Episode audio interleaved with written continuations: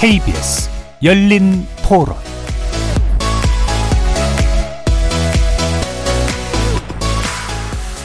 여러분 안녕하십니까?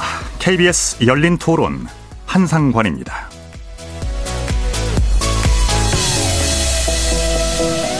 KBS 열린 토론 오늘은 정치의 재구성으로 여러분을 만납니다. 1월 9일 내일이 임시국회 마지막 본회의가 열리는 날입니다.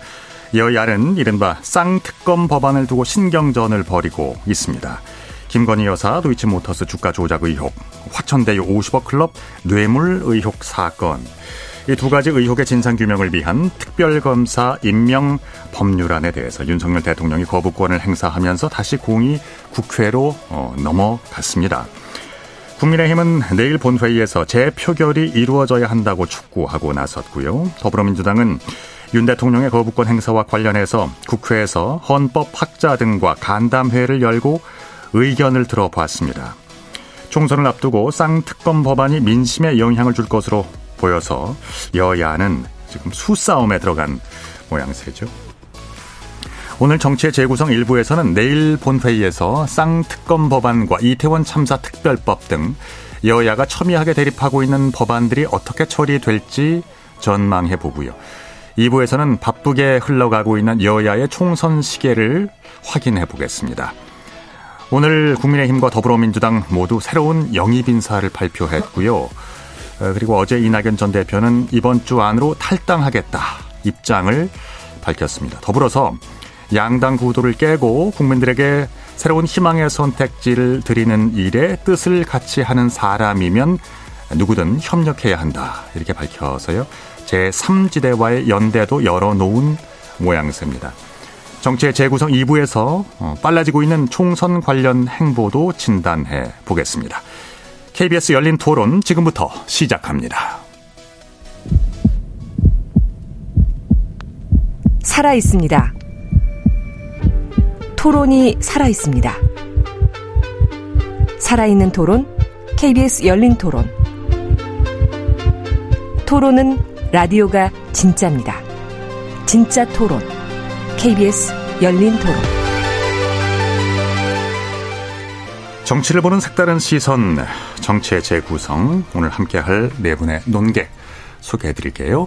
이기인 경기도의회 의원 겸 가칭 개혁신당 창당준비위원장 창당 준비위원장 나오셨습니다. 안녕하십니까? 네, 안녕하세요. 이기인입니다. 예, 하헌기 전 더불어민주당 상근 부대변인 나오셨고요. 안녕하세요. 하헌기입니다. 반갑습니다.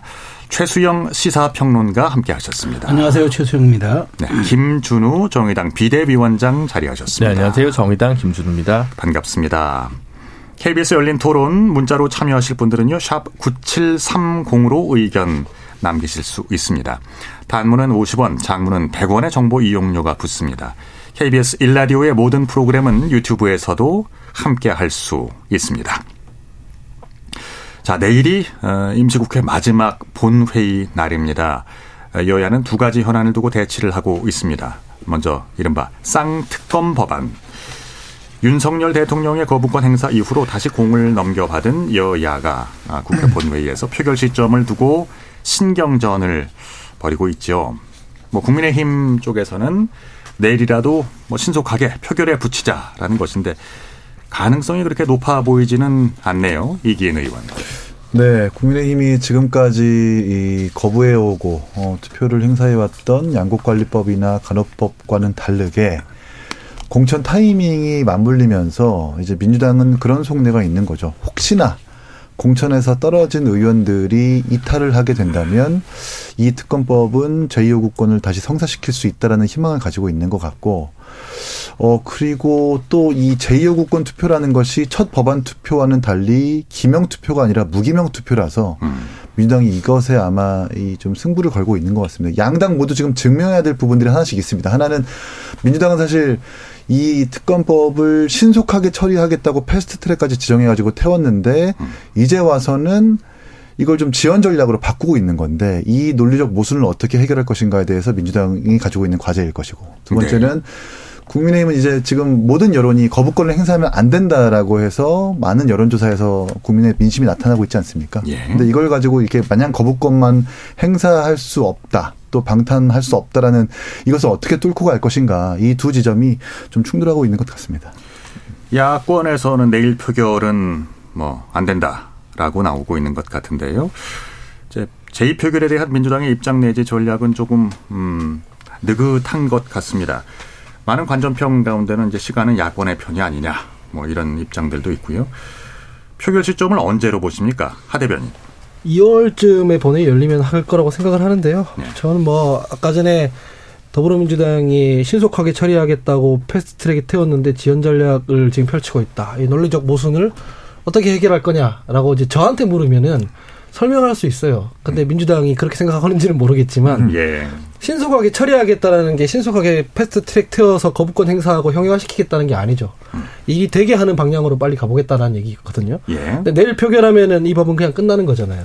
네, 이기인 의원님 말씀하신 것처럼 경향신문이 여론조사 기관 엠브레인 퍼블릭에 의뢰해서 지난 12월 29일 전부터 30일까지 전국 18세 이상 성인 1,001명에게 조사한 결과에 따르면 김건희 여사 특검법에 대해서 대통령 거부권 행사하는 것 안 된다라고 생각하는 사람이 62%예요. 무력자라다. 네. 괜찮다고 하는 게 23%예요. 이게 예. 대표적으로 하나 가져온 거지만 여론조사들이 거의 다 이런 정도의 수치가 오가고 이게 그렇게 높은 것도 아니에요. 아. 그러면 국민들이 이 특검법을 통과시키길 바라고 있는데 기계처럼 거부권에 거부권 행사해가지고 어차피 안될안 되는 상황까지 가는 게 과연 정치냐 음. 아니거든요. 원래 정치라는 것은 그 타이밍과 시기와 정치적 상황을 고려해서 그걸 거부하는 쪽이 정치적 부담을 느껴서 결국 일이 되게 하는 쪽으로 가는 게 정치인 겁니다. 근데 이번 이번 해에 우리 정치의 정, 정치권에서 정치가 소멸했기 때문에 네. 강행 처리하고 거부권 행사하고 이게 반복된 것이지 원래 통상적으로 정치라는 것은 되는 방향으로 일이 되게끔 전략을 짜는 거거든요. 그래서 뭐 여당에서 이게 이탈표 생길 것이다. 이건 너무 단순한 얘기인 것이고 민주당은 그걸 고려하고 있을지 모르겠으나 예. 실제로 대통령이 주 69시간 하고 싶었지만 여론의 압박에 못, 얼- 못, 못- 못 이겨서 못했던 것처럼 네. 이것도 지금 당장 하면은 이 법안 자체가 날아가 버리니까 음. 어떻게 해서든 공론화 시키려고 한다면은 좀 밀어서 국민적인 설득을 하는 작업이 필요할 것이다라고 생각합니다. 어, 이제 국회에서 법안이 의결되고 이제 대통령실로 넘어오면 대통령실에서는 15일 이내로 이걸 공포하거나 어, 그 거부권을 행사하거나 하도록 되어 있더군요. 그런데 국회 재의결로 넘어오면 어, 여기에 대해서는 기한의 그 규정이 법에 없어요. 네. 아 그렇군요. 그러면 어, 그래서 그 더불어민주당은 권한쟁의 심판을 또 청구 검토하기로 결정을 보았고요. 어, 먼저 권한쟁의 심판이 어떤 절차입니까? 권한쟁의 심판이라는 게 있어요. 일단 당에서 말하는 논리부터 소개를 해드리면 네. 이게 대통령 가족과 관련된 법안 아니냐. 그래서 대통령 가족을 방탄하기 위해 음. 사사로운 명분으로 국회가 통과시킨 법안을 거부하는 것은 일단 이해충돌 아니냐. 네. 이건 국회 입법권을 침해하는 거 아니냐. 그래서 헌재에 넘어가서 이거는 국회 입법권을 침해하는 대통령의 뭐이 사사로운 판단이다. 이렇게 해오겠다는 건데 네. 별로 설득력은 없습니다. 아하. 그거는 이제 법 철학 혹은 정치적인 논리로 그냥 얘기하는 것이고 네. 실제로 헌법에는 헌법, 헌법 53조에 대통령이 기간 내에 이의서를 붙여서 국회에 어, 회부하도록 되어 있습니다. 그거는 뭐 어떤 법에 따라서는 되고 안 되고 이게 있는 게 아니거든요. 아, 그래서 이거를 모든 문제를 다 이 사법 정치를 사법화한다는 지적을 우리가 많이 받지 않습니까? 권한쟁의 심판 올려봤자 그 헌- 헌재에서는 이거 권한쟁 권한 침해한 거 아니니 니네끼리 정치로 좀 해결해라 이렇게 판결이 날 거거든요. 아, 아니, 본인들이 정치적 수사 뭐 이런 그 비판을 받기가 좀 그러니까 이런저런 명분을 붙이고 있는 것 같은데 그냥 정정당당하게 하면 될 것 같습니다. 국민들이 원하는 법안을 바로 이, 이 처- 끝내게 할 수 없으니까 좀 시간을 두고 우리가 전략을 짜보겠다 하면 될 문제지. 이게 뭐 헌재로 넘어간다고 해서 위헌 판결 나고 뭐 권- 권한 침해되고 이렇게 될 건 아닌 것 같다라고 말씀드립니다. 보통 이제 헌법재판소로 이렇게 넘어가게 되면 이게 한, 어, 이제 종류에 따라서 5개월, 6개월, 11개월 상당히 많은 시간이 걸리던데요. 그, 이제, 이, 전문가 간담회를 가졌잖아요. 이런 이제 의견들을 수렴하는 겁니까?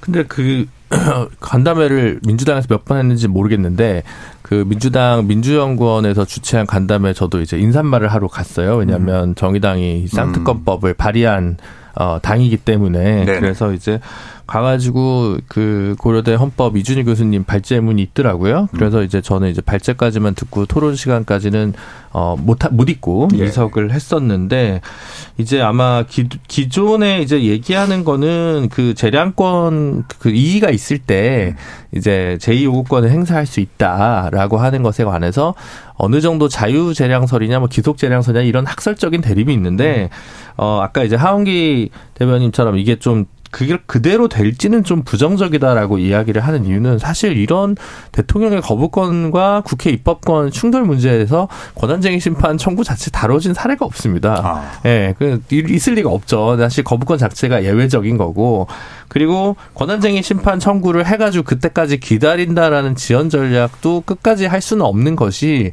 당연한 건데 국회는 21대 국회는 5월이면 종료가 되는데 그 전까지 헌재가 결론을 내기도 되게 어, 무망한 일이지 않습니까? 그래서 그렇다 보니까 이 부분은 어, 글쎄 법리적인 검토를 좀 해보겠다는 취지로는 저는 이해를 하는데 이게 어, 법리 구성이 그렇게 쉽진 않다. 네, 이게 권한쟁의 심판 대상이 될 수 있느냐는 법리적으로 될수 있을지 몰라도 그렇다고 해서 뭐 이게 대통령의 그 대통령의 국회 입법권을 침해한 거라고까지 보기에는 좀 어렵지 않나라고 저도 솔직히 생각을 하고요. 오히려 앞서서 그 하원기 어, 부대변인이나 이- 이- 우리 이기인 의원이 얘기해 주신 것처럼 이게 이제 어떻게 하면 통과시킬 수 있을까를 만들기 위한 고민들이 좀 어, 필요하고 그를 위해 뭐 다각도로 노력하는 일환이라고 좀 보는 게 맞는 것 같고요. 과도한 또 정치의 사법화는 우리 정치 재구성 시간에 누차 저희가 좀 경계해야 될 일이 아니냐라고 같이 좀 얘기를 했던 부분이 있는 것 같습니다. 다만 지금 여야가 원래 원내대표끼리도 민생 현안 뭐 그게 전부 민생 현안인지 저로서는 의심스럽습니다만 이제 얘기를 해서 1월 9일까지 좀 어, 정리하기로 한 사안들이 있거든요. 일단 그 사안들부터 먼저 처리하는 게 필요하지 않을까. 뭐 저는 직접적으로 관련이 없습니다만 지역구 선거구 획정 같은 경우도 지금 아직까지도 안 이루어지고 있어서 예비 후보들 같은 경우도 되게 곤란한 상황이고 그게 지역에 따라서는 되게 큰 차이가 나는 곳들도 많이 있거든요. 특히 전북이나 전남 같은 경우는 굉장히 뭐 군 단위에서 굉장히 많이 어, 획기적으로 변하는 게 현재 선거구 획정위원회 초안이기 때문에 그런 점부터 빨리 좀 여야가 현재 시점에서는 좀 정리해야 될 필요가 있지 않을까라는 생각이 들고 어쨌든 한 2월 정도에는 이게 어, 다시 본회의에 결국 올라와서 표결을 거치지 않을까 싶습니다. 그러면 그 권한쟁의 심판 자체는 그러니까 민주당에서 거의 확정적인 거예요? 아니면 그 아직 뭐 그 가능성이 남아 있는 겁니까? 검토를 한다고 일단은 상황이 그런데 방금 말씀드렸지만 이게 논리적 정합성을 따지자면 모든 법에 대해서는 헌법적 권한인 제2요구권을 행사할 수 있지만 대통령 측근 혹은 가족에 대해서는 특검법 올라와도 제2요구권 행사한 제2요구권 행사하는 건 뭐 위법이다 혹은 위헌이다라는 거잖아요. 논리적 정합성이 없어요. 이거는 아. 헌법적 권한을 행사하는 사람의 정치적 윤리에 대한 문제인 것이지 이게 뭐 위법이다 이렇게 프레임을 걸고 가면 나중에 되면은 이게 헌재에서 뒤집혔을 때 비판받겠죠. 알겠습니다.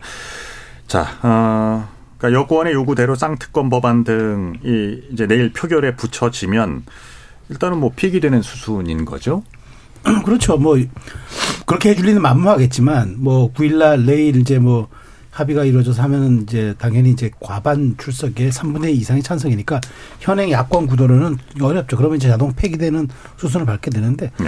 기존의 대통령이 그동안 뭐 양곡관리법이라든가 여러 가지 이제 간호법 등 이제 거부권을 행사해서 하는 거 법안들이 전부 15일 이내 재의결에 붙여졌어요. 근데 유독 이 법안만 지금 2월 보겠다. 그러니까 물론 뭐 법안을 내는 게 통과시키기 위한 그 과정이니까 사실은 뭐 거기에 대해서 다시 뭐 이렇게 하는 건 좋긴 한데 정말 그러면 민주당의 속내가 권한쟁의까지 동원하면서 이걸 끌고 나가려는 게 정말 그러면 이 사건의 실질적 진실이 궁금해서 그럴까 아마 많은 분들이 아니라고 생각할 거예요. 어떻게 하든 네. 이번 총선을 어, 여사 김 여사의 리스크를 최대한 부각시켜서 야권에 좀 유리하게 끌고 가겠다는 정치적 의도가 담겨 있는데 저는 그래요. 이런 게 먹힐 수는 있지만 저는 너무 과도하면은 이런 것에 대한 입법권 남용 혹은 뭐 어떤 제1야당으로서 의석수를 가진 근육자랑 이렇게 국민들에게 비춰지면은 도대체 총선의 3요소인 구도 인물 정책이 다 어디로 가고 오직 김 여사만 그럼 총선에서의 말하자면 선택 결정권의 주요 이슈가 되겠 됩니까? 그러니까 이거는 제가 보기에 오래 끌고 가는 거는 온당치 않고 여론전 하는 건 좋아요. 그렇지만 이것에 대해서 그 2월 이상 끌고 가면서 혹시나 국민의 이 타표까지 기대하면서 이걸 끌고 가는 건 저는 오히려 역풍 불 수도 있다고 보기 때문에 저는 대통령의 거부권 행사는 정치적 행위였어요. 그래서 그것은 총선에서 아마 심판 받을 거고 그다음에 민주당의 이런 모습들도 이것을 너무 과도하게 다른 이슈를 다 블랙홀처럼 빨아들이면서 김 여사 리스크만 부각해서 가자. 이 전략도 저는 제1야당으로서부터 온당치 못한 전략이라 어느 정도 여론전 펼쳤으면 과감하게 이거는 제 부결시켜 놓고 다시 22대 총 22대 국회에서 뭘 하든가 하는 방향으로 가는 게 맞다고 봅니다. 그러니까 그 제의가 통과되기 위해서 필요한 그 표수가 약 20표 정도가 되나요? 그러니까 현행 국민의 이탈표에서 한 19표 정도가 나와줘야 19표 이상. 지금 이 네. 통과가, 되는, 통과가 되는 거죠. 그렇군요.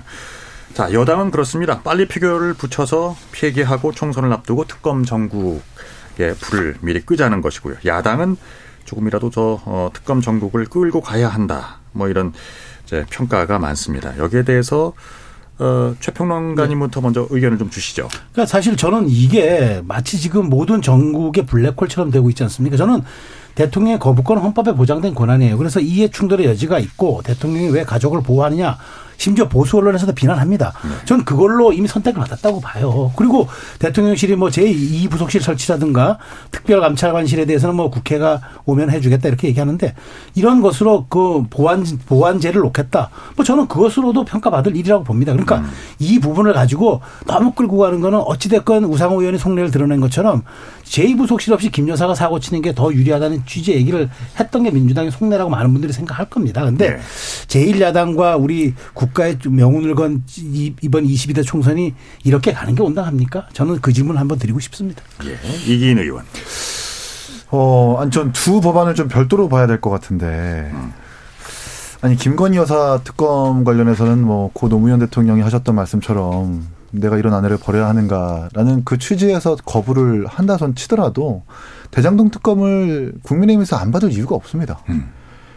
그게 지금 사실 지난 대선 전국까지 특검을 거부하는 사람들이 범인이다라고 피켓 만들고 거리에서 시위했던 사람들이 국민의힘이 이었습니다. 그리고 이 50억 클럽 중에는 여권에 관련된 인사도 있지만 야권에 관련된 인사들이 많습니다. 게다가 어 이재명 도지사 때 전례 없는 판례를 해줬었던 권순일 대법관이 화천대유의 고문 자문 역할을 했었기 때문에 수사만 잘 된다면 수사가 잘 이루어지지 않고 특검만 잘 된다면 이재명 당 대표에 대해서 여러 의혹들의 실체를 밝힐 수 있는 계기가 되거든요. 근데 이걸 가지고 그냥 김건희 여사에 대한 특검을 반대하는 김건희 여사에 대한 특검만 반대하기 뭐하니 그냥 대장동까지 같이 묶어가지고 반대하는 것 같은데 이건 온당치 않다라고 저는 생각을 하고 결국 한동훈 장관한테 걸려 달려 있는 것 아닌가 싶습니다. 결국 이제 장관 한동훈이 아니라 정치인 한동훈으로서의 어떤 정치력에 대한 시험대를 평가할 수 있는 기준이 될 수 있을 것이고 근데 지금 한동훈 장관이 어떻게 나오냐면 아 그러면 대장동 관련된 사람이 지금 대장동 특검을 발의하는 게 됐느냐라고 맞받아치고 있거든요. 이런 점에서 봤을 때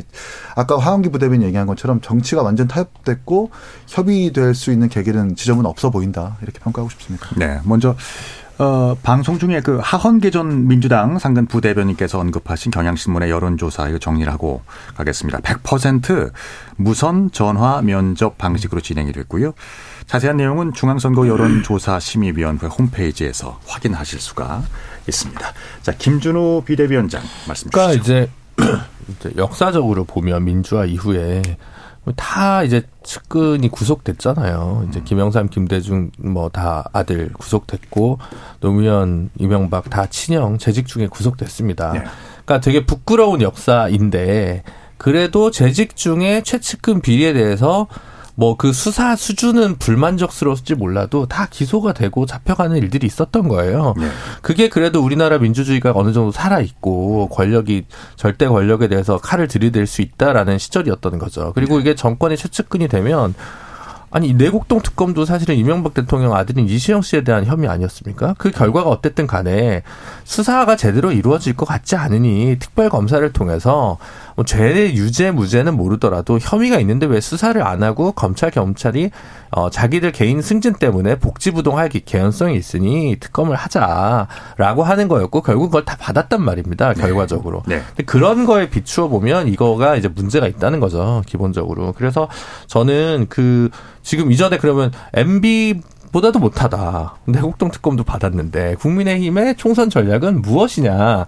그러니까 이제 뭐 용산의 입장은 명료하니까 더 이상 얘기할 게 없는 것 같고요.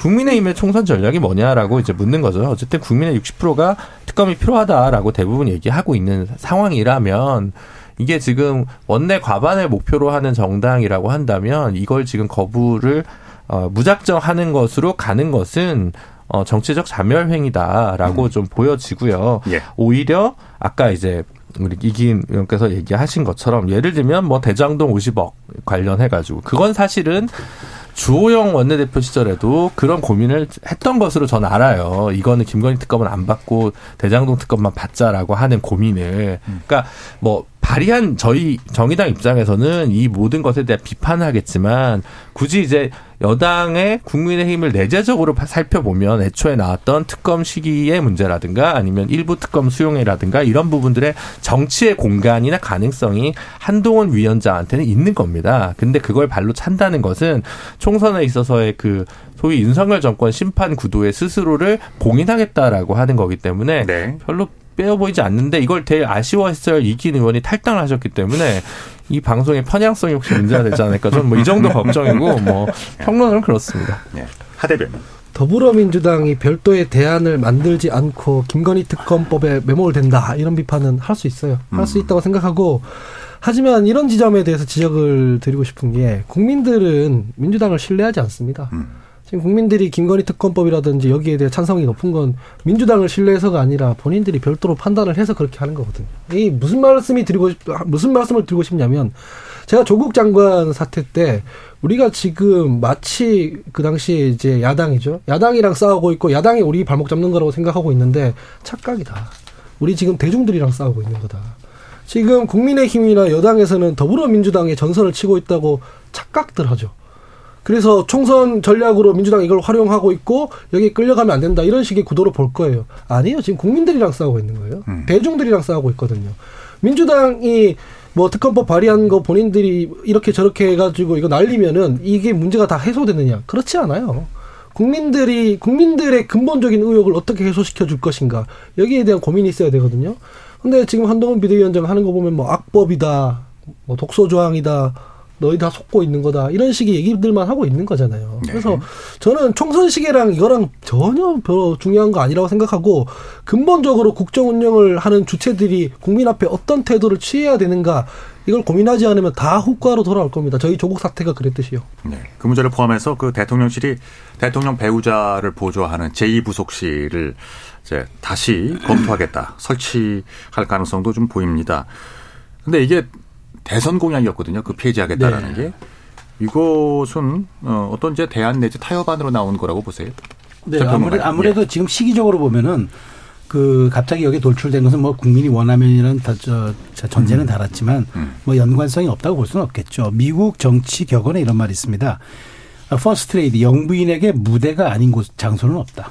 영부인이 있는 곳이 다 무대예요. 그러니까 이미 그런 공적 영역에 물론 뭐 권력 권한을 위 법적으로 위임받거나 공식적으로 국민이 위임하지는 않았지만 네. 그럼에도 불구하고 대통령의 배우자라는 특수한 신분 때문에 공적인 영역 가치에 있다고 봐야 됩니다. 그래서 역대 정권이 이부속실을 두었잖아요. 근데 네.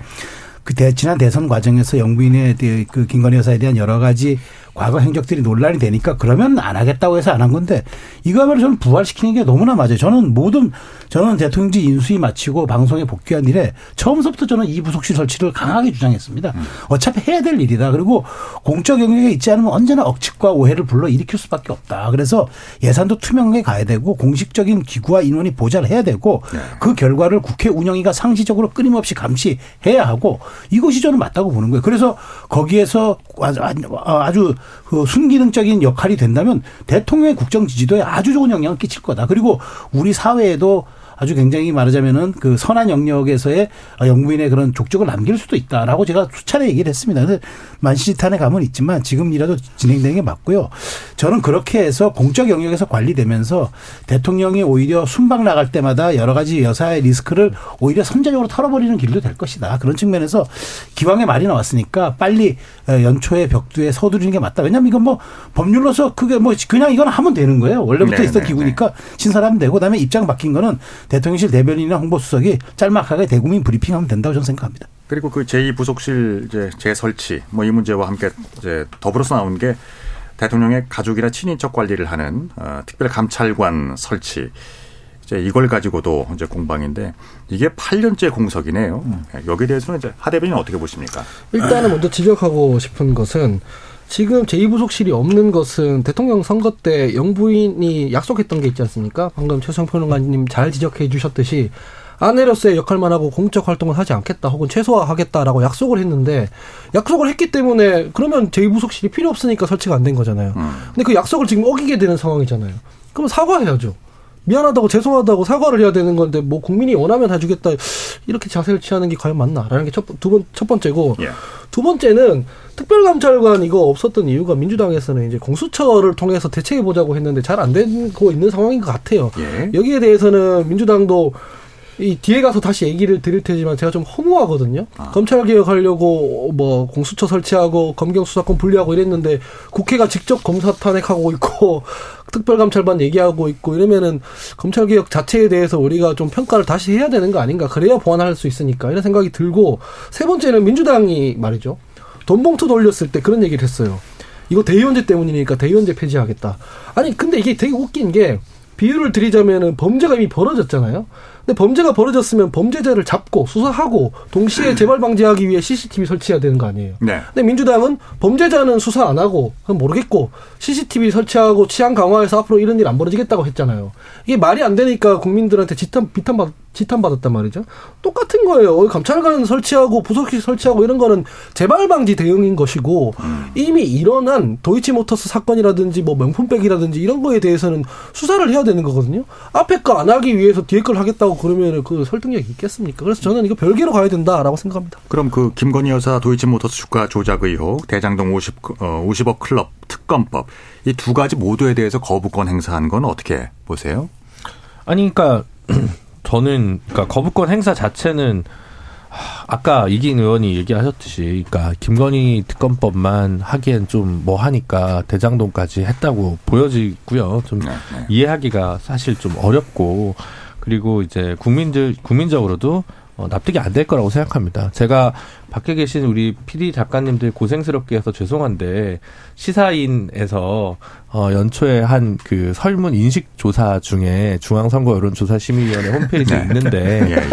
이게 대통령 호감도랑 김건희 여사 호감도 비호감도 조사한 부분이 있어요. 근데 대통령 호감도 비호감도에 비해서 김건희 여사 비호감도가 굉장히 높게 나옵니다. 비호감도가. 그러니까 이게 사실 정권의 차원의 리스크가 됐다는 거예요. 그게 어 지금 뭐 이 방송의 전매 특허인데 사실보다 인식이 중요하다고 제일 얘기하는 것처럼 이게 무슨 뭐 엄청난 부정 부패 비리가 있었는지 없었는지 저희는 알지 못합니다. 근데 현재 상태가 그렇다는 거죠. 그렇다면 부속실로 해결이 안 돼요. 그럼 두 가지가 하나 있어야 되는데 이게 그러니까 지금 몇 주째 김건희 여사가 외출을 안 하고 있습니다. 성탄 미사도 대통령 혼자 나오셨고 음. 신년 인사회도 혼자 나왔습니다. 계속 이걸로 그냥 갈 건지 아니면 어그 제2부속실을 설치하고 총선 이후에 나타나실 건지인데 저는 그 어느 쪽이 되었든 간에 적어도 대통령께서 이와 관련해서 기자회견을 하든 뭐 어떤 방식으로든 대국민 메시지에서 사과의 이야기가 담겨져야 된다는 거예요. 그러니까 그게 없이 된 상황에서는 어떠한 조치도 무망해 보인다라는 것이고요.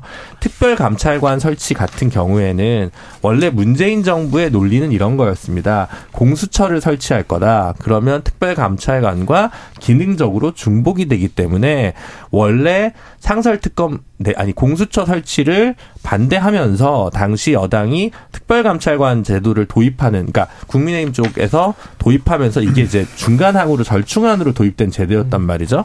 그렇기 때문에 공수처 가 제대로 설치된다면 특별감찰관 임명이 필요 없다. 라고 하는 열로 처음에 이제 공석을 뒀는데 지금 와서 돌아보면 생각했던 것보다 공수처가 미니 사이즈가 됐습니다. 그렇기 때문에 외초에 기획했던 것 좀 큰 사이즈였으면 특별감찰관을 폐지하는 게 맞고요. 지금처럼 미니 사이즈인 상황이고 업무를 제대로 하기가 어려울 정도로 너무 작은 사이즈잖아요. 그렇다기 때문에 저는 특별감찰관 임명은 그러한 취지에서 빨리 임명하는 게 맞다. 근데 제가 요즘은 모르겠습니다. 몇 년 동안은 광화문 어딘가에 이 공간을 임 대해 놓고 비어 있다시피 하고 있다고 들었거든요.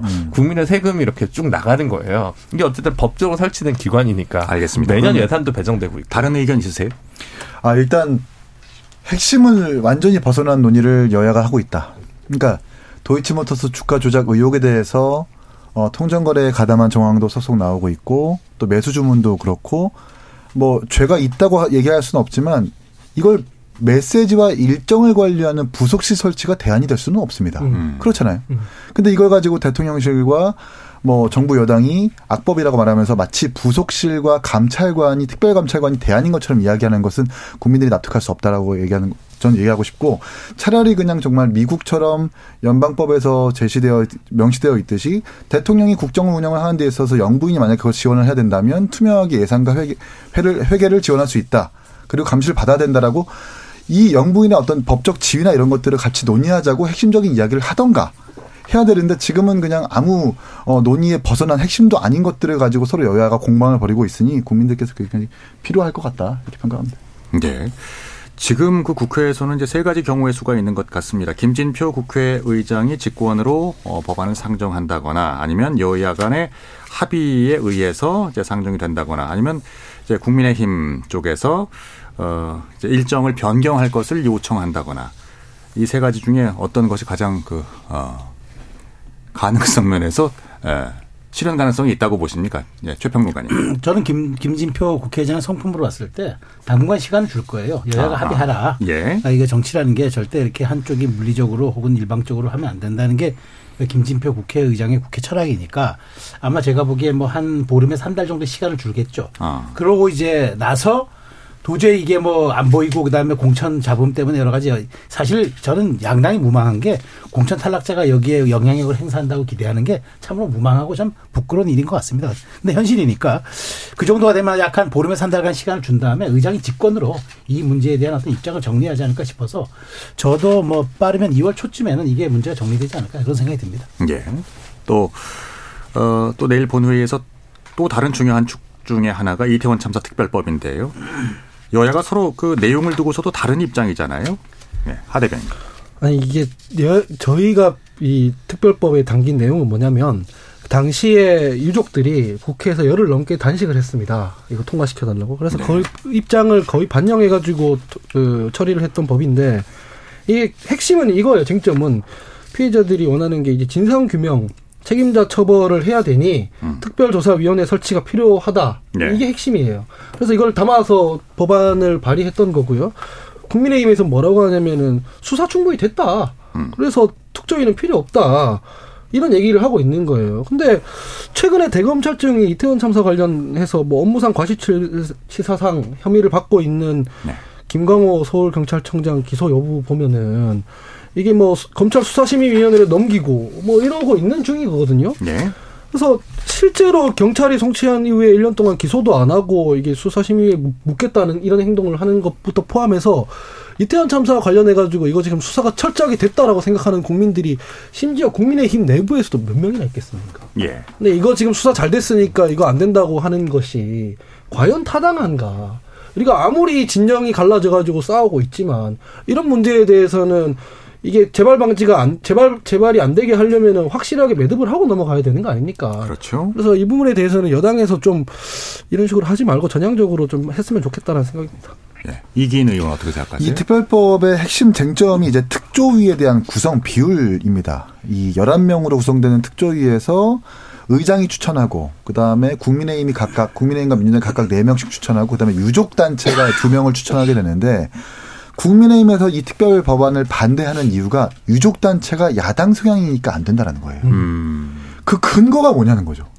유족 단체가 저도 이태원 참사 특별법 일주기 때 가봤지만 보수를 지지한다라고 말하는 유족 단체 분들 말을 들었어요. 그러면 그분들을 좀 만나서 왜 이분들이 야당 성향이라고 판단하는지 근거를 국민들한테 공개를 하든지 해야 되는데 그저 그냥 야당 성향이니까 안 된다. 이 쟁점에 대한 독- 독소 조항을 협의하거나 조율할 생각도 없이 야당 성향이니까 안 된다라고 회피해 버리는 것인데 이게 과연 국민들한테 얼마나 납득할 수 있는 주장이 될 것인가 네, 네. 의문이 듭니다. 최평론가님.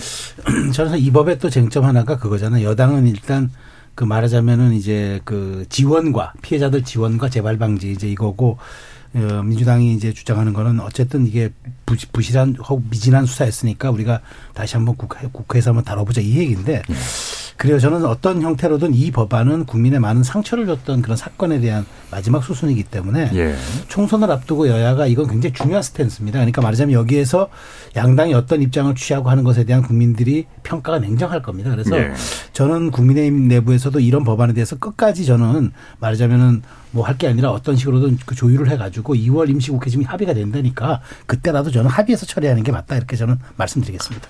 저는 이게 22년 가을에 처음 나왔을 때부터 그때 방송에서 수차례 바로 특별조사기구가 필요할 거라고 말씀을 계속 반복해서 드렸었는데 예. 그 이유가 일단은 그 조사를 검찰이나 경찰에서 하면 형사처벌 대상이 되는 사람들에 대해서만 기본적으로 조사를 할 수밖에 없고요. 그 다음에 조금 어 모순적인 부분이 진상을 규명하려고 하는 사람과 범죄 혐의를 숨기려고 하는 사람 사이에 한계가 좀 있습니다. 부딪힐 수밖에 없는 부분이 있어요. 그러다 보니까 어 제대로 된 진상 규명이 형사처벌 때문에 안 되는 거죠. 말하자면 피, 피하거나 침묵으로 일관하는 부분들이 있으니까. 근데 어쨌든 어 직접적 관련자가 없는 사람들의 증언을 충분히 확보할 이유가 없어요. 검찰 경찰에서는 네. 늘 제한적인. 그래서 특별조사기구가 필요할 수밖에 없다라고 계속 얘기를 듣고 제가 알기로는 그 김진표 의장이 내놓는 중재안이 유가족 분들의 의견을 충분히 동의를 받은 한- 하에서 된 것 같아요. 그러니까 지금 야당의 입장이 그렇게 중요한 게 아니라 유가족 분들의 입장이 되게 중요하기 때문에 그런 점을 어떻게 보면 추진력이자 원동력으로 김진표 의장이 할 수 있는 거거든요. 그래서 저는 뭐 여야 합의가 안 되더라도 김진표 의장이 아마 이건 직권으로 상정하지 않을까. 근데 이것까지 거부권을 과연 행사하면 정말로 어, 대통령실은 어떻게 할 생각인가. 그리고 연말에도 야당들이 힘을 모아서 통과한 몇 개의 법들이 있고 또 본회의에서 2월에 또 처리될 것들이 있을 텐데 3월, 4월에 또 무더기 거부권을 행사할 것인가. 이게 어떻게 보면 전국을 알겠습니다. 향한 음, 쟁점인 것 같습니다. 아까 그 김준우 정의당 비대위원장께서 인용한 여론조사 예, 정리를 할게요. 시사인이 한국 리서치에 의뢰를 했습니다. 작년 12월 7일부터 12일까지 휴대전화 문자와 이메일 통한 웹 조사 방식으로 조사를 했고요. 자세한 내용은 중앙선거 여론조사심의위원회 홈페이지를 참조하시면 되겠습니다. 연결되는 문제인데요. 그 한동훈 비대위원장이 이번에 쌍특검 그리고 이태원 참사 특별법을 두고 여기에 대한 어떤 이제 균형 잡힌 협치가 가능할까 이게 이제 관전 포인트 중에 하나였는데요. 어, 비대위의 민주당이 쌍특검법에 대해 이해 충돌이란 단어를 꺼내 놀랍다. 대장동 특검이야말로 당 대표 보호를 위한 방탄 특검이다. 뭐 이런 발언을 했습니다. 이것 저 어떻게들 해석하십니까? 여기에 대한 입장 주시죠. 제가 있잖아요. 네. 그 한숨부터 이태원 이태원 제가 선명하게 기억해요. 이태원 참사 특별법 통과할 때 있잖아요. 예. 그 국회에서 유족들이 10일 넘게 그 단식하고 있을 때 국민의힘 오선 의원들 줄 아세요? 거기 한번 가지도 않고 노량진 가서 수족 물 퍼먹고 있었어요. 그랬어요. 그래서 유족들이 국민의힘은 여당인데 한번 오지도 않냐고 그랬어요. 그 수족 포, 수족물 퍼먹을 시간은 있고 음, 음. 한 번도 들어본 적이 없, 없어놓고 이제 법안 처리가 될 때 되니까 이제 방탄 특검이니 뭐니 이런 얘기를 하고 있는 거거든요. 한동훈 위원장은 지금 국민의힘의 비상 상황을 이 해결하러 왔잖아요. 네. 근데 이게 그 대장동 특검법이 이재명 대표의 방탄이 안 된다는 건 뻔히 알잖아요.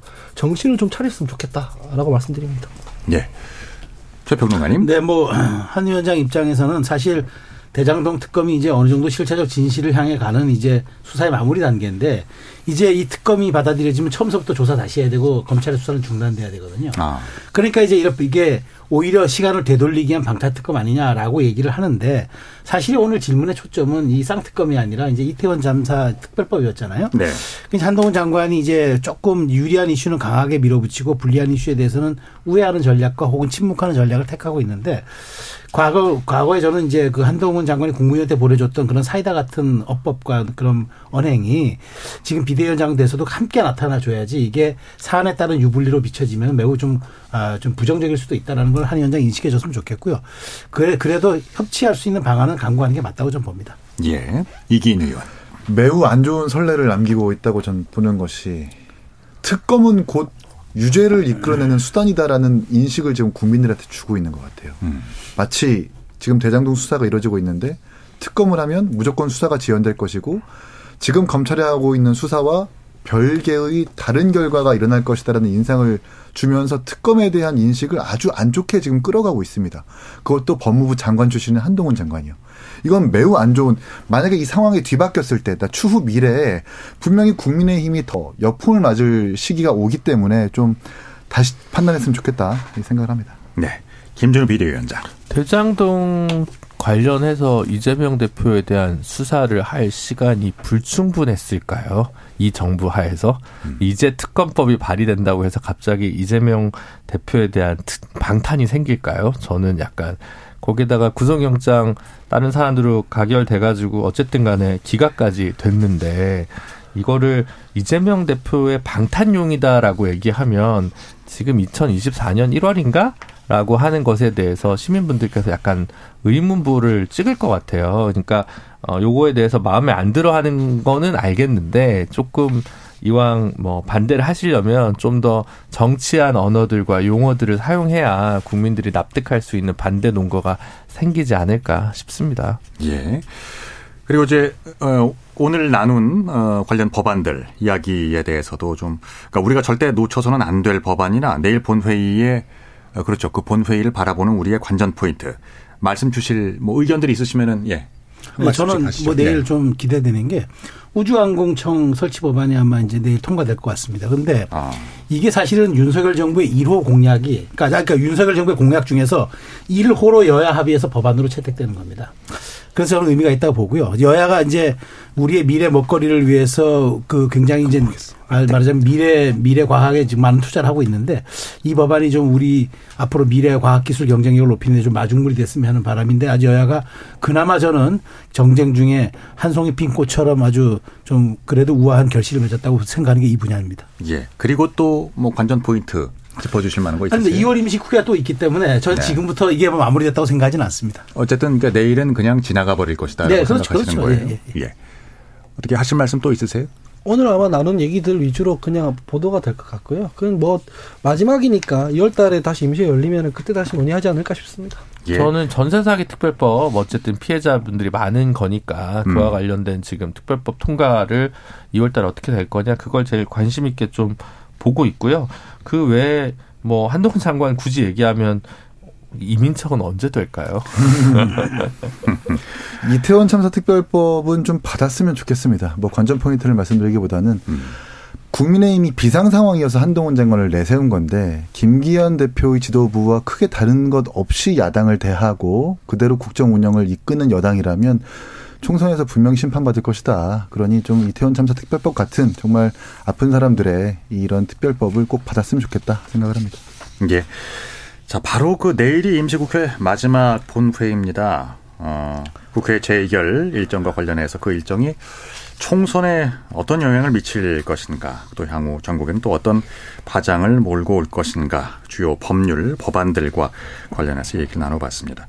지금 여러분께서는 KBS 열린 토론 함께하고 계십니다. 상대 얘기 중에서도 맞는 얘기가 있잖아요. 그러면 어, 예, 거기까지 동감이 이루어졌으니까 그럼 또 요 다음 가시죠. 무슨 정반합, 정반합 이렇게 가야 되거든요. 이기고 지는 걸 떠나서 좋은 결론을 도출해 내셨으면 좋겠어요. 선 넘지 않는 그런 토론. 별로 의미는 없을 것 같아도 그래도 그런 자리가 자꾸 있어야 뭐가 변화가 있을 것 같아요. 그렇게 하다가 보면 뭐라도 뭐 하나 얻어 걸리는 게 있겠지요. 시민농객 여러분을 기다립니다. 평일 저녁 7시 20분 KBS 열린 토론. 네, 지금 시각이 8시 3분 지나고 있네요. KBS 열린 토론 정체 재구성. 어, 김준우 정의당 비대위원장, 하헌기 전 더불어민주당 상근 부대변인, 이기인 경기도 의회 의원, 최수영 시사평론가 네 분과 함께하고 있습니다.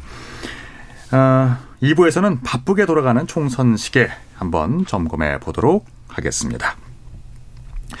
지난 어, 2일에 피습을 당한 이재명 대표 얘기를 안 할 수가 없을 것 같아요.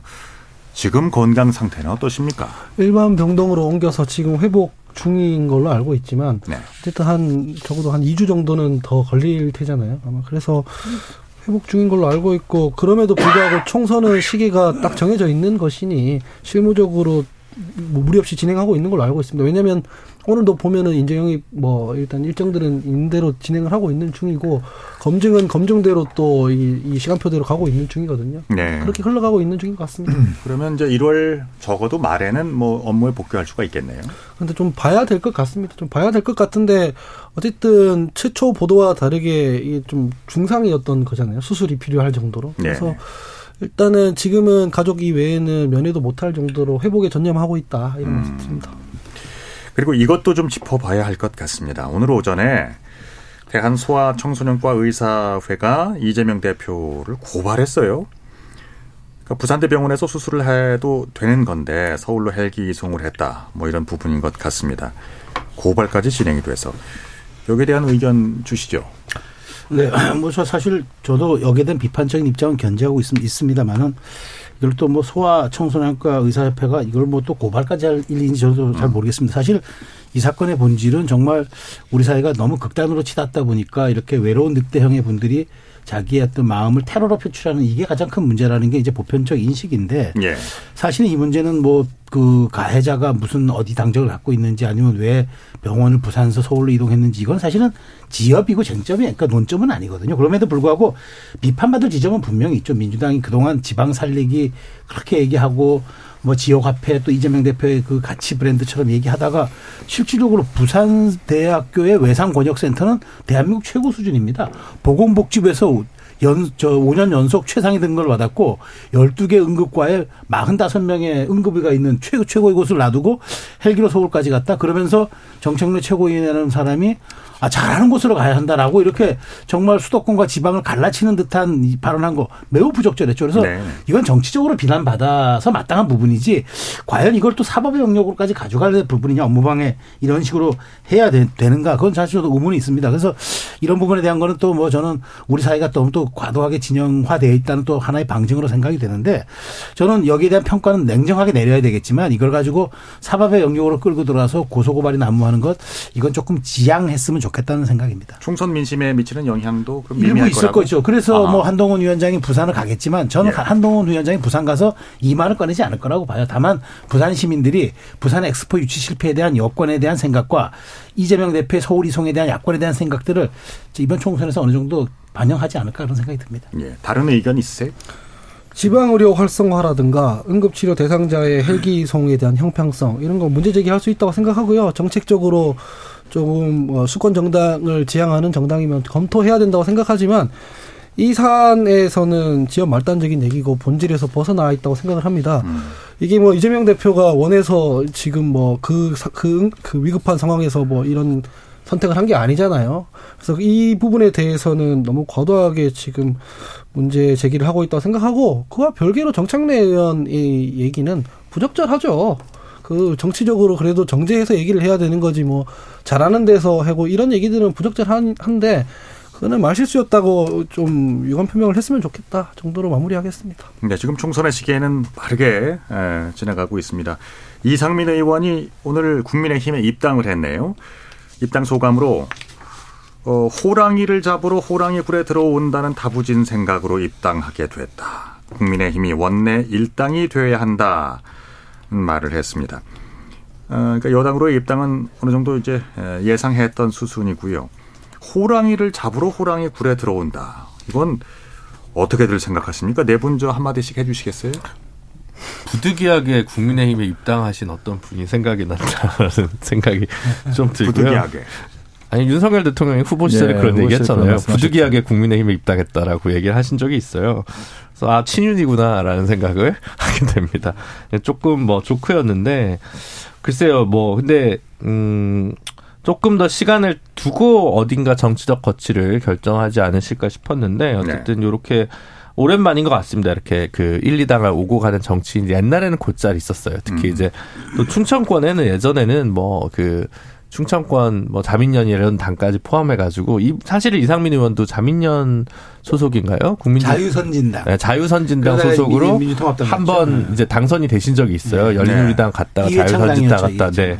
그런 적들이 있기 때문에 사실은 뭐 원래도 민주당에서 어떤 주류적 정치적 입장이나 이랬던 적은 없으신 분이기 때문에 뭐 아주 놀랍거나 뭐 그런 부분은 아니라고 저는 생각을 합니다만 그래도 어 어쨌든 다른 분들은 각 당의 비주류 분들은 이제 어디로 가지 어디로 가지 다들 이제 사실은 이른바 간보기 하고 있는 와중에 그래도 이렇게 뭐 빨리빨리 정리를 하는 것도 저는 괜찮은 거고 지역 국민들한테 이제 어떻게 판단을 받겠죠. 워낙 이제 선수가 많이 쌓였기 때문에 지역 조직이 좀 탄탄하실 거고 현재 민주당에서 공천을 못 받을 가능성이 높기 때문에 본인으로서는 어 선수도 있고 나이도 이제 있으셔가지고 다음을 한번 보고 한번 건너뛰기 어렵다고 판단해서 판단한 게 아닌가 싶습니다. 누군가는 합치고 누군가는 헤어질 결심을 하고 이기인 의원 좀 논평해 주시죠. 민주당에서 5선까지 하신 분이 이제 국민의힘 입당하면서 원내 일당 되어야 되고 호랑이 운운하는 건 전 자연스럽지 않다고 생각을 하고 이상민 의원이 이재명 당대표의 민주당에서 이 전체주의를 비판하면서 다른 목소리가 묵살된다라고 계속해서 방송 나오셔서 말씀하시고 사실 저항하신 건데 그러면 국민의힘의 문제는 안 보이시는 건가? 음. 국민의힘과 대통령과의 건전하지 못한 그 무너진 긴장 관계 그리고 그것이 증명되지 않았습니까? 강서구 보궐선거로 인해서 그런 것들은 하나도 언급 없이 그냥 국민의힘이 원내 일당이 되어야 한다라고 이야기하면서 입당을 하는 것은 또 다른 속내가 있, 있다고밖에 생각할 수가 없습니다. 예를 들자면 그 이제 한간에서 보도를 통해서 나왔지만 이제 5선도 되셨고 다시 한번 국회에 입성한 다음에 뭐 여야의 협의나 표결을 통해서 의장직을 사수해야 된다라는 뭐 이런 속내까지 분명히 있기 때문에 이렇게 무리한 수를 두는 것이 아닌가. 그러니까 제 일당인. 거죠. 그 국회의장 그 네. 그렇습니다. 그렇습니다. 아, 그렇군요. 하 대변인. 제가 사실은 저희 당에서 탈당하거나 창당한다는 분들 비난을 좀 자제하려고 해요. 그렇게 그분들의 개인 일탈이 아니라 그분들이 그런 선택을 할 수밖에 없었던 전제들이 있잖아요. 뭐 지금 양당이 민주적으로 작동을 안 하니까 하는 그 병리적 현상들도 있는 건데 네. 항상 그 나가는 사람들에 대해서 창당한다는 사람들에 대해서만 비난하는 게 과연 양심적인가 이런 생각이 있었습니다. 먼저 이 얘기를 드리면서 말씀드리면 저 그 사람이 하고 싶은 대로 하고 못 살잖아요. 네, 네. 하고 싶은 대로 하고 못 사는 이유는 그렇게 했다가 본인이 져야 할 리스크가 너무 높아져서 그렇잖아요. 그 리스크를 감수하고서라도 나는 내 하고 싶은 대로 소신대로 하겠다 하고 하는 게 소신이잖아요. 근데 소신대로 했는데 보상이 안 따라준다고 해가지고 자기 제법 찾으러 가면은 그때까지 한 얘기들이 다 뭐가 되냐는 거죠. 그래서 저는 이상민 의원이 오늘 얘기 인터뷰를 들어봤는데 국민의힘에서 착근하기 위해서 쓴소리는 좀 삼가겠다 이런 얘기를 하더라고요. 음. 민주당에 착근하기 위해서 민주당에서는 그럴 수 없었는가라는 생각부터 들잖아요. 저 같은 입장에서는. 그래서 본인이 이때까지는 소신껏 뭔가 하는 것처럼 행동을 해왔으면서 결국 막판 가서 제밥 찾아가는 거. 이런 거 후배들한테 매우 안 좋은 선례를 남기는 거라 생각해서 안타깝습니다. 예. 최평론가님. 글쎄요, 뭐 저는 그 이상민 의원이 이제 열- 열린우리당으로 국회 에 입성해서 여러 가지 이제 그 우여곡절을 거쳐서 국민의힘에 가는데 뭐 다들 지금 말씀하셨으니까 저는 뭐 이 말을 한번 드리고 싶어요. 근데 어쨌든 거기가 험지입니다. 왜냐하면 대전이 전부 지난 2020, 그러니까 2020년 20대 초, 21대 총선에서 예, 예. 민주당이 싹쓸이한 곳이에요. 근데 본인은 저는 그래요. 정치적 선택이라 하면 뭐 가치와 명분도 있겠지만 본인이 뭐 권력의 획득이 우리가 정치의 일이라면 그것 또한 저는 한 영역으로 봐야 되니까. 그래서 갔는데 다만 이제 그러면 이제 이상민 의원이 그러면 그 대전 쪽에 그런 국민의힘이 정말 선도마가 되어서 그 총선을 그 정말 유리하게 이끌 것인가. 저는 그렇게 단순하게 입문한 사람의 개인기에 기대해서 간다? 저는 뭐 굉장히 동의하기 어렵고 그래서 이제 시작인데 과연 어떻게 중도를 소구하고 그다음에 그 대전이 이제 대전 충청이 우리가 스윙 보우터 지역이라 하지 않습니까? 거기에 걸맞는 얼만큼 이제 정책 공약 이슈를 내놓으면서 끌고 가는가 관건이지 이상민 의원이 한 사람이 갔다고 거기에 판세가 달라지는 않을 겁니다. 오히려 네, 그런 네. 측면은 이- 이번 대목에서 좀 잘 봐야 할 것 같아요. 이낙연 전 대표의 행보를 보겠습니다. 어, 이석현 전 의원은 현역 의원 한 7명에서 8명 정도- 정도가 어, 참여에 관심을 보인다라고 했던데요. 하 대변인. 그건 사실 그 방송 용어로 만, 아, bluffing. 엉터리라 할 뻔했네. bluffing이 아닌가 싶습니다. 예. 왜냐면은 사실 저기 갈 이유가 별로 없잖아요. 별로 없는 거기도 하고 지금 제일 뾰족한 민주당 의원들이 누구냐면은 원칙과 상식 4명인데 네. 원칙과 상식 4명도 처음에 이낙연 대표랑 같이 출발 안 한다고 얘기를 하고 있지 않습니까? 네네. 근데 원칙과 상식 정도의 그 뾰족한 분들도 그러는데 그런 그 정도 활동도 안 했던 분들이 갑자기 그 이낙연 대표랑 뭘 한다? 저는 이거는 블러핑이라고 생각을 하고 좀 급해요. 이낙연 대표가 좀 급합니다. 예. 이거 보니까 뭐 용서 구한다고 하면서 이 용서를 구하고 인사드리고 하는 거에 대표적인 게 제가 이 방송에서 많이 떠들었던 이 민주당 3연패의 시작점인 그 서울시장, 부산시장 보궐선거 이런 것들 좀 본인 당대표일 때 이 명분 없이 당원 개정에서 출마시킨 거니까 아. 그런 거 사과한다고 하는데 제 얘기를 들었나? 이런 생각도 들고. 근데 지금 어쨌든 이재명 대표가 피습을 당해서 병원에 있는 상황에서 민주당의 기존 그 질서, 체제 이런 걸 비판하면서 해야 될 텐데 조금 시기적으로 너무 급한 거 아닌가 이런 생각이 듭니다. 그 이재명 대표의 피습 이후로 뭐 속도 조절을 잠깐 하긴 했는데요. 예. 다른 의견 있으십니까? 아니 근데 사실 뭐 뭐알 수는 없지만 개혁신당 우리 이기인 의원 좀 개혁신당에 참여하시는 허은아 이제 전 의원이라고 불러야 되는데 허은아 전 의원 표현으로는 현역 10명 정도가 관심이 있다라고 이제 해서 다른 분들 민주당 아니 국민의힘 쪽 분들은 사실 무근이다 그럴 리 없다 뭐 이렇게 얘기를 하고 있잖아요. 근데 뭐 10명이라고 그냥 그거를 그냥 선회해서 오케이라고 이렇게 받아들인다면 반면에 그럼 민주당은 현역이 170명 넘 정도인데 그 중에 7, 8명이라고 한다면 이 자체로도 이제 이낙연 신당이 가지고 있는 구심력의 좀 한계 이런 걸 상대적으로 좀 읽을 수 있지 않나라고 하는 점이 오히려 솔직한 게 아닌가 싶거든요. 예. 예, 예. 그래서 사실 이 정도 큰 정당에서 어 대선 경선에서 2등한 후보가 탈당한다면 그래도 한 20분 정도는 따라 나와야 이렇게 맞는 거 아닌가. 그래서 아무래도 죄송한 얘기지만 현재까지 민심에서 예. 이재명 대표 호흡만으로는 총선 승리가 좀 부족하다라고 하는 여론은 꽤 있습니다. 그런 각종 여론조사에서도 어느 정도 좀 있는 부분이 있지만 그 대체제가 그렇다면 보완제가 음. 이낙연이냐라고 하는 부분에 물음표를 좀 당 내에서도 보여주고 있는 거 아닌가라는 생각입니다. 예, 이기인 의원은 지금 개혁신당 어, 지금 창당 속도를 내고 있는데 지금 4만 명 넘는 당원을 확보하셨고요. 예, 4만 4천 명이 넘었죠. 예, 실제 그리고 현역 의원들 중에도 그 어, 의사 타진이 되고 있는 분들이 있죠. 네, 있습니다. 하나는 최다람 위원장도 그렇고 허나 의원님도 밝혔듯이 아무래도 지지율도 조금씩은 어, 잘 평가되고 있는 것 같고 네. 또 오늘 이준석 정강정책위원장이 정강정책에 대해서 또 반, 이게 첫 발표를 했는데 그 반응이 아주 좋은 평가를 받고 있어서 어, 진짜 이 개혁신당에 희망이 있다라고 평가하는 현역 의원들과 아주 진지하게 논의를 하고 있습니다. 예. 네 분의 의견을 다 들어봐야 될 것 같은데요. 그러니까 제3지대의 빅텐트론 말씀이죠. 그러니까 이낙연 전 대표와 이준석 전 대표 어, 합치게 될 것으로 보입니까? 연대 내지 뭐 합당 얘기를 좀 해보죠. 이거는 최수영 평론가님이나 저는 아무 의미가 없고요. 제가 봤을 때는 이기 저희 둘의 시간을 몰아서라도 이긴 창준이 위원장께서 네. 확실하게 좀 한상권 앵커께서 추궁을 하셔가지고 단독을 잡아내셔야 된다고 생각합니다. 아하. 어떠세요? 아닙니다. 그렇지 않습니다. 일단은 일단은 좀 기본적으로 이런 말씀을 드릴게요. 아직 둘 다 당이 만들어지지도 않았습니다. 아, 네. 그리고 네. 이낙연 대표님도 탈당을 하지 않았고 여전히 민주당 당적이고요.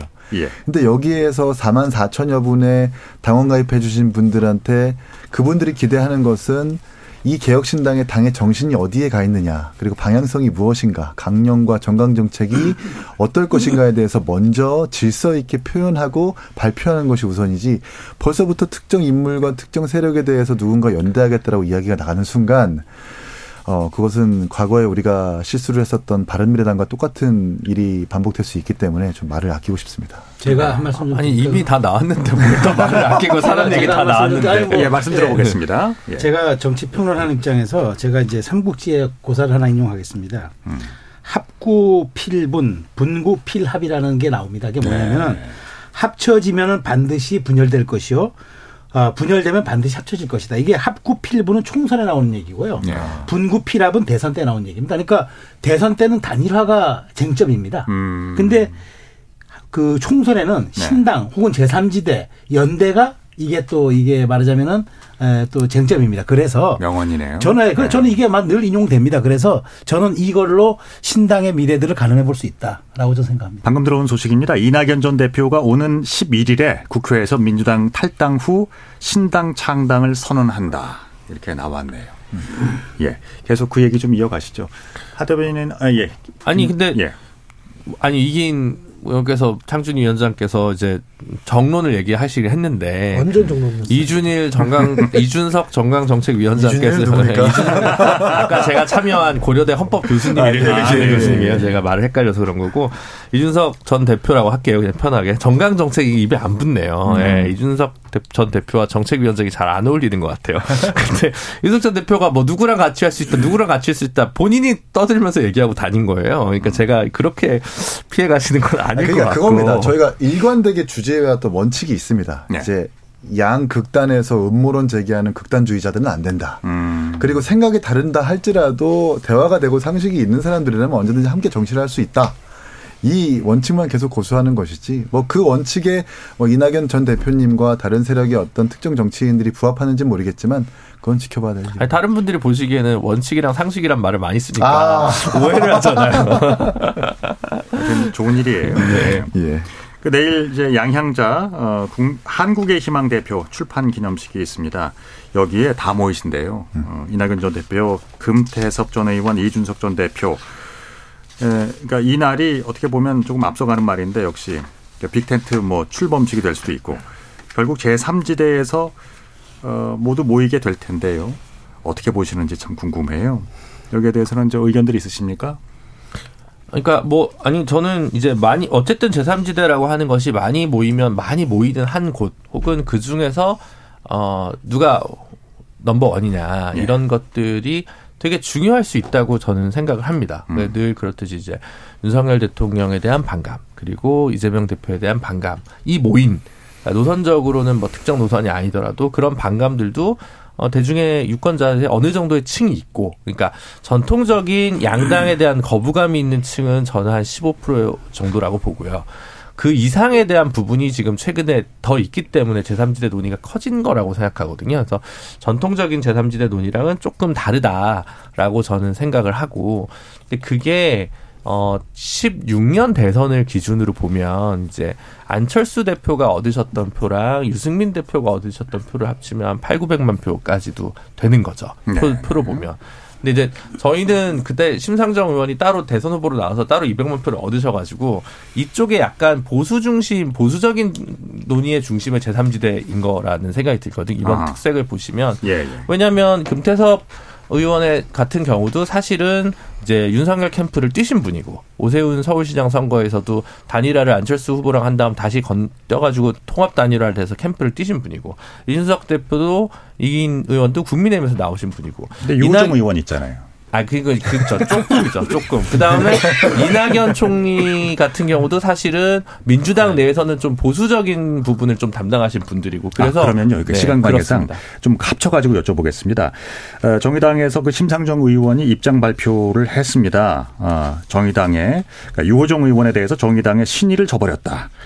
아, 비례대표 1번 의원직을 유지하는 것은 아니라고 본다라고 했는데요.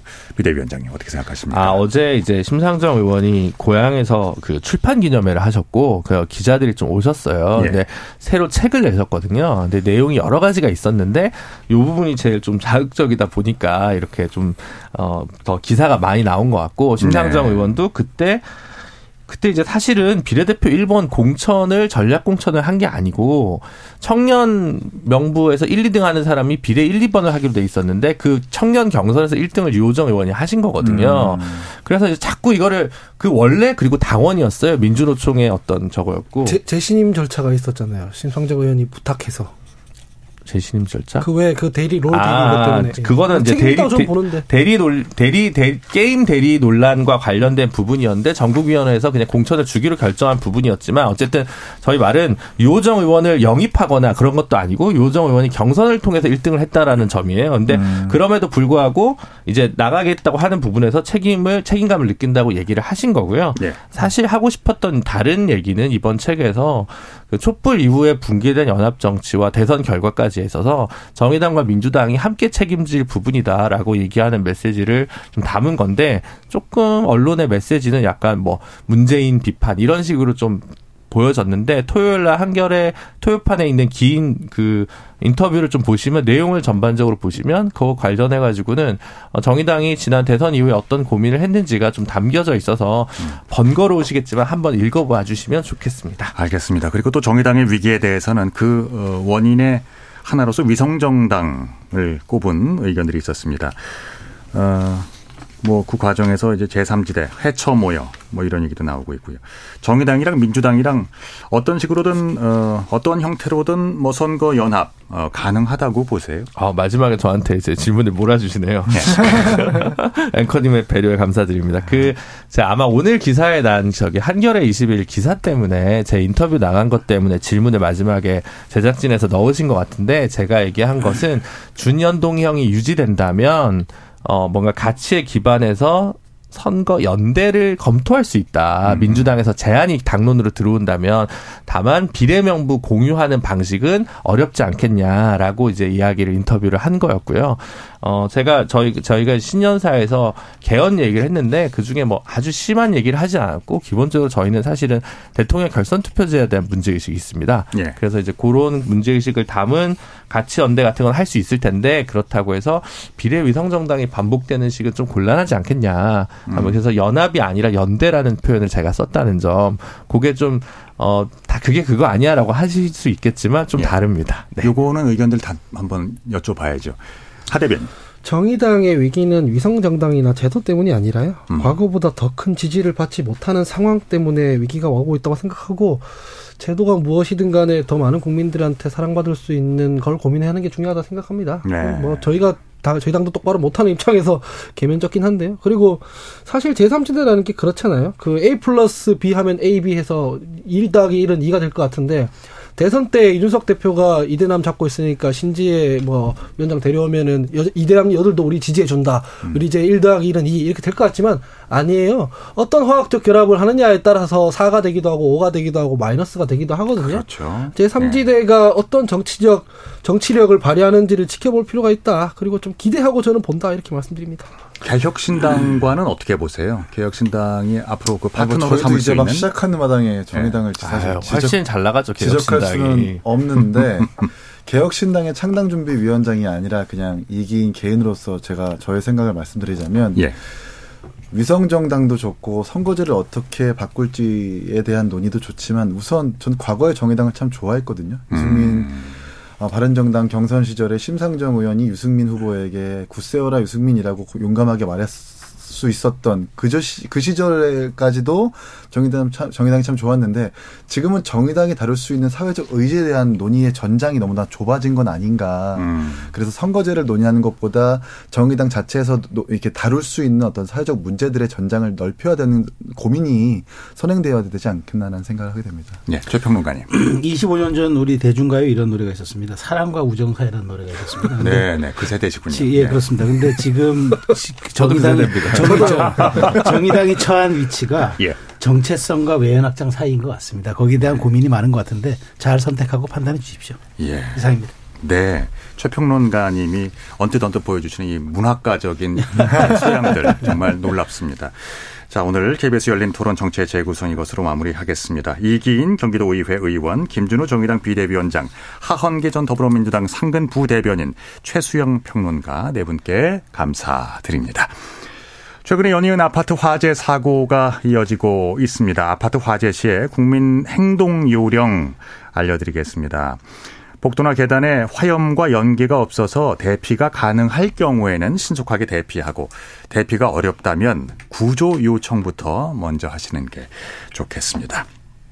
자, 지금까지 KBS 열린 토론 한상권이었고요. 아, 내일 뵙겠습니다. 고맙습니다. 감사합니다. 감사합니다.